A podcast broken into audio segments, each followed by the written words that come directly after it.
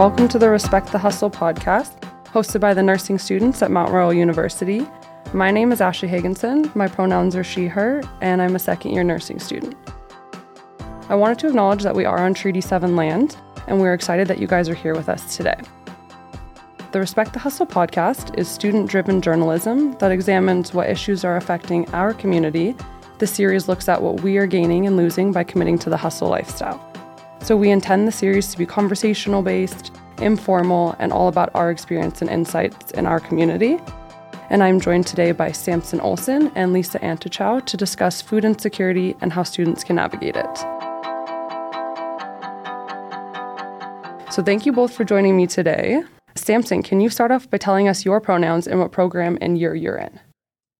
Yeah, so my name is Samson Olsen. I'm currently in arts, trying to transfer into physical literacy next semester. I play for the Mount Royal men's volleyball team in addition to that. Yeah. Awesome. And Lisa, can you tell us your pronouns and explain sort of the programs you run and how you work with food insecurity?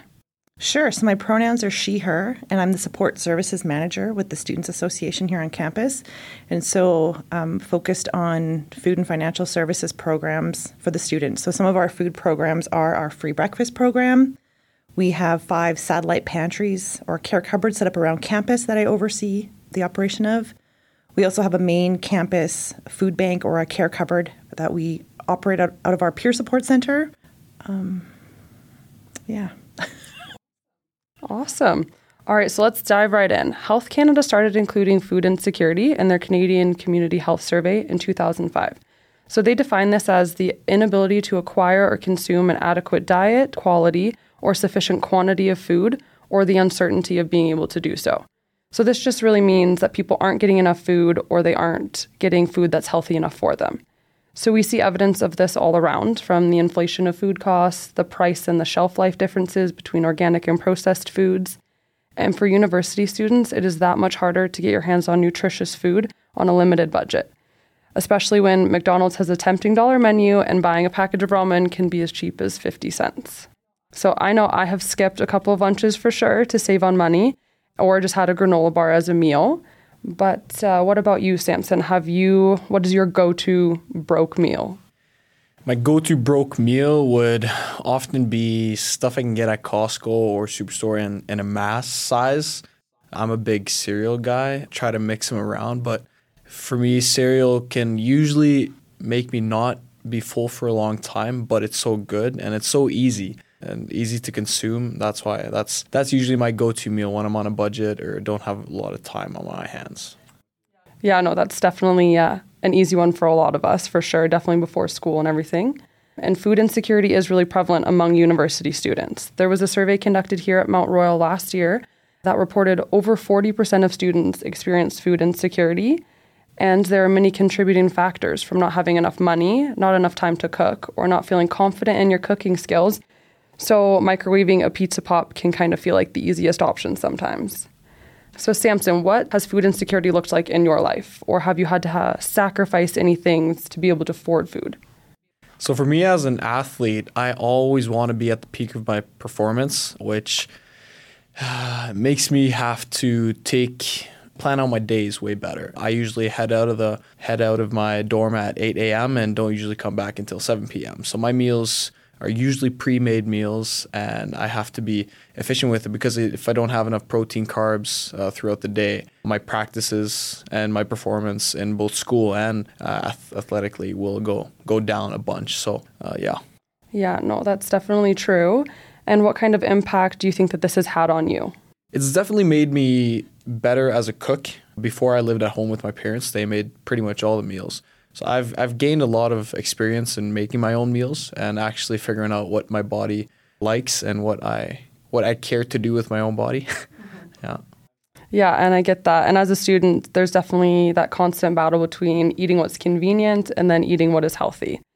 So this year, I've definitely noticed more advertising and talk about food cupboards. And I was wondering if Lisa, you could tell us a little bit about the food cupboard program and what it's all about. Yeah, sure. So we have five locations or five of these cupboards set up around campus. And so what they are, we got some custom made units. So they have TVs on the top for advertising, and then they consist of a microwave, a mini fridge, and then a pantry where which we stock with food. So in the fridges we'll have things like fresh fresh fruit, we'll have yogurt and cheese, and then within the the dry cupboards we'll have like granola bars, some fruit snacks, some fruit cups, and then we also put some some hygiene items in there as well. Yeah, and I, like I said, five locations across campus, and we put them in sort of higher traffic areas where people could see them. So there's one in the library, one in EA, EB, one on the second floor of the B wing, and then one beside recreation. Awesome. And what was the idea behind the creation of this program? Yeah, so well, we've been doing food security programs or like food programs for many, many years. Like our free breakfast program has been around for like well over a decade so just trying to, you know, build on programs we were already doing and then recognizing that there was a need for students to get more food. And so just thinking of how can we build on what we're already doing and how can we meet students where they're at as opposed to having them come to us. There was a, a research paper done just before COVID by one of the instructors here at Mount Royal, and they did research into food insecurity. And at that time, we had been sort of working with that professor, taking the inform or the instructor, taking that information, seeing what we could do with it, and then COVID hit, and so you know they had to sort of step away, and then we just took the ideas that, that we're already building, and then that's sort of where the idea for the care cupboards came from. Oh, great. And since you've been here at Mount Royal, have you seen any changes in the demand for these services within the student body? Well, truthfully, my time in this role has been limited. Like I've worked here a long time, but in different departments of the Students Association. But in my, you know, year, year and a half being in my current role, we have seen demand. The other thing though is too is that last year students were not all on campus, right? So, but yeah, we've definitely seen a lot of growth in, or sorry, a lot of demand for like our free breakfast program, for example. Even when we compare the data to previous, uh, like to co- pre-COVID years, we've definitely seen an increase there where we're serving, we could be serving up to a couple hundred students a day in that program. Oh, wow. Well, it's great that we have this program here. I know that food insecurity takes a huge toll on students, everything from their mental health, their physical health, and their ability to focus and perform well at school. And uh, from a survey that we actually did here at Mount Royal, one in three students reported that they cut the size of their meal or skipped a meal because they didn't have enough money for food. So, Samson, now that we have talked a little bit about more of the mechanical side of the food insecurity, I want to know about the social side. Have you seen any stigmas that go along with food insecurity or anything you've had to deal with? What do you mean by stigmas? So, like, felt judged or anything for not being able to afford food or meals that you've eaten? Well, yeah, I can actually touch on those cupboards because speaking speaking as an athlete, we've loved those cupboards. And some guys have been accused of, you know, taking too many. Why are you taking three yogurts instead of one? And why are you taking two granola bars instead of one? And, you know, some guys are calling them cheap and whatnot. But for me especially it's been very nice if I'm if I'm hungry right before practice, just being able to grab a granola bar. But it's definitely been been kind of a stigma grabbing too many of those and trying to not not act. Yeah. Yeah, definitely. I know it's uh, many people kind of feel stigmatized if they feel like they can't afford food or if their friends can go out and eat, but they're like kind of feeling a bit tight on finances. So, on the other side of it, what skills have you learned from having to deal with this? Well, to be honest, it's it's been very helping to plan the meals better because you don't always know if they're going to be filled up the cupboards. So if you don't have enough food, you're going to suffer. suffer at practice with low energy levels and they've become a big savior, but you really do realize those days that you can grab one of those granola bars right before practice, the energy boost it actually gives you. And that gives kind of an insecurity the following days when I don't plan ahead and I'm just uh, walking around school in the AM wondering if I'm going to be exhausted at practice today or not, and and on the school bench as well because you got to participate in in classes and it, it it drains if you're not if you're not up for it. Yeah, definitely. So I feel like a lot of students are facing challenges like this and not talking about it enough. I mean, university is very expensive and it can be really time consuming.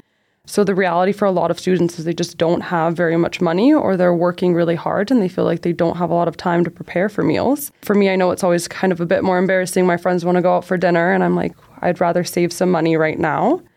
So that being said, Lisa, are there any programs at the school other than the food cupboards that people can take advantage of? Like to help with food insecurity? Yeah, so I mentioned we have our free breakfast program, and there's no screening process for that. Just like the care cupboards, like it's barrier free; anybody can come and access that. So Monday through Friday, from 8:45 until about 11, we have fruit and yogurt and pastry set up in our peer support center that anyone can access. We also get a weekly donation from COBS Bread. So we have we have bread available in the peer support center um, that people can can take throughout the week. We also incorporate those pas- the pastries we get from them in our free breakfast program. We have a main care cupboard in our peer support center. Think of it like a campus food bank that students can access after they fill out a, a simple intake form. And then we have emergency student funds. So we have an emergency student loan program. So if students don't have access to money for for essentials, they can apply to get an emergency student loan. Um, and I should also mention we can make referrals to the Calgary Food Bank if, people need that. Oh, and actually, one more program we have that we administer more so out of our reception area. It's called Good Food Box. And it's not the pre made meal kits like people think of, it's actually boxes of fresh produce that students can get at a low cost that are delivered once a month. Yeah, those are all great programs. I actually personally picked up my Good Food box yesterday. Oh, great. Uh, I got the 25 pound box of produce for $25, I believe it was. Mm-hmm. And everything looked great. I'm excited to use all of that. And at such a great price because I was trying to calculate it all. And I think that to buy that stuff at the store would have cost me at least $50. Yeah, most likely. So, no, those are all great programs.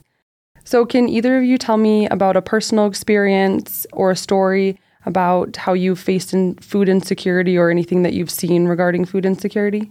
Well, I can mention just another food program that we offer. Not quite on point with your question, but I can talk about some of the food pro- programming we do during our Stress Less program, which runs during it runs each semester during the first week of exams.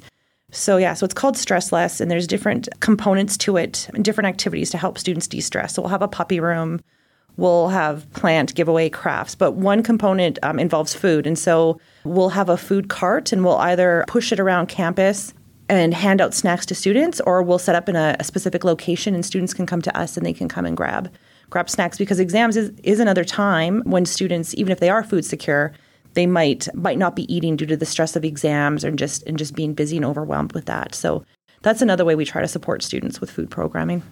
Great. And what about you, Samson? So when I came here, this is my first year at MRU. I decided I really want to go hard at it for this volleyball thing. Uh, I really want to accomplish my goals, and for me to accomplish my peak performance, I really wanted to gain more muscle and lose more fat. Uh, kind of like unnecessary fat that's just limiting my jump height kind of thing. And for me, as a guy that has lived at home my whole life, I didn't really know the chemical breakdown and the science behind how this stuff works. Like, is it even possible going up in muscle weight and going down in fat at the same time?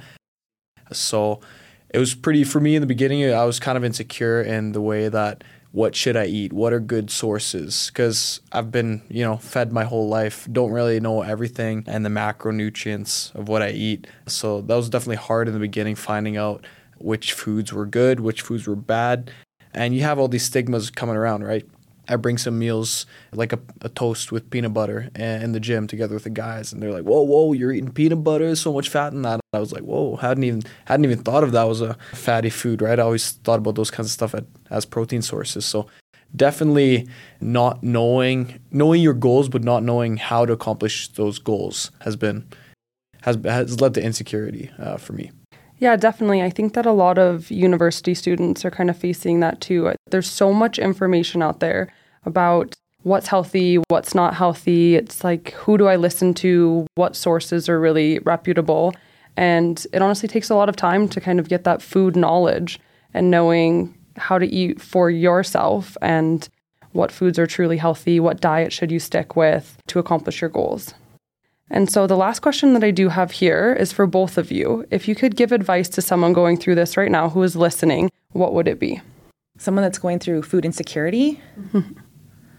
I would say just know that there are resources available for you on campus and don't be afraid to seek them out. I know like you talked about, you know, students feeling maybe stigmatized, you know, about accessing food resources, but just know that you're not the only person out there who might be struggling. So don't be afraid. That's why we have these programs is to help people, to help students. So please use them if you need them. Yeah, don't starve. Come and get food. Mm-hmm. and Samson, do you have any advice for students? My advice would be to have meals and plan out meals together with other people because I I think sometimes it's it's not too fun eating meals alone and you kind of always have to seek to some entertainment uh, at the same time, like your TV uh, or sitting on your phone while you eat. I think it's very healthy, and I've enjoyed that myself when I plan out meals together with other people, and that I, you can sit there and actually have a conversation and enjoy your meal together instead of kind of sitting alone and just thinking about your food, the food that you're eating. Mm-hmm. Well, those are both great. All right. Well, I just wanted to say a special thank you to both Samson and Lisa for joining us today on our discussion about food insecurity. You've been listening to the Respect the Hustle podcast, and thanks for tuning in. The Respect the Hustle podcast is run by nursing students at Mount Royal University. You can find us online at livewell.buzzsprout.com. We're also available on Apple Podcasts, Spotify, or wherever you get your podcasts. For more information about food insecurity or our other podcast topics, feel free to check out the links in the episode bio for our website. And if you're going through food insecurity, know that you are not alone and there are resources both here and on campus and in the community. This series is produced by Jessie Bach with support from the Community Podcast Initiative. Thanks to artist Seth Makes Music for our theme. I am Ashley, and thanks for listening.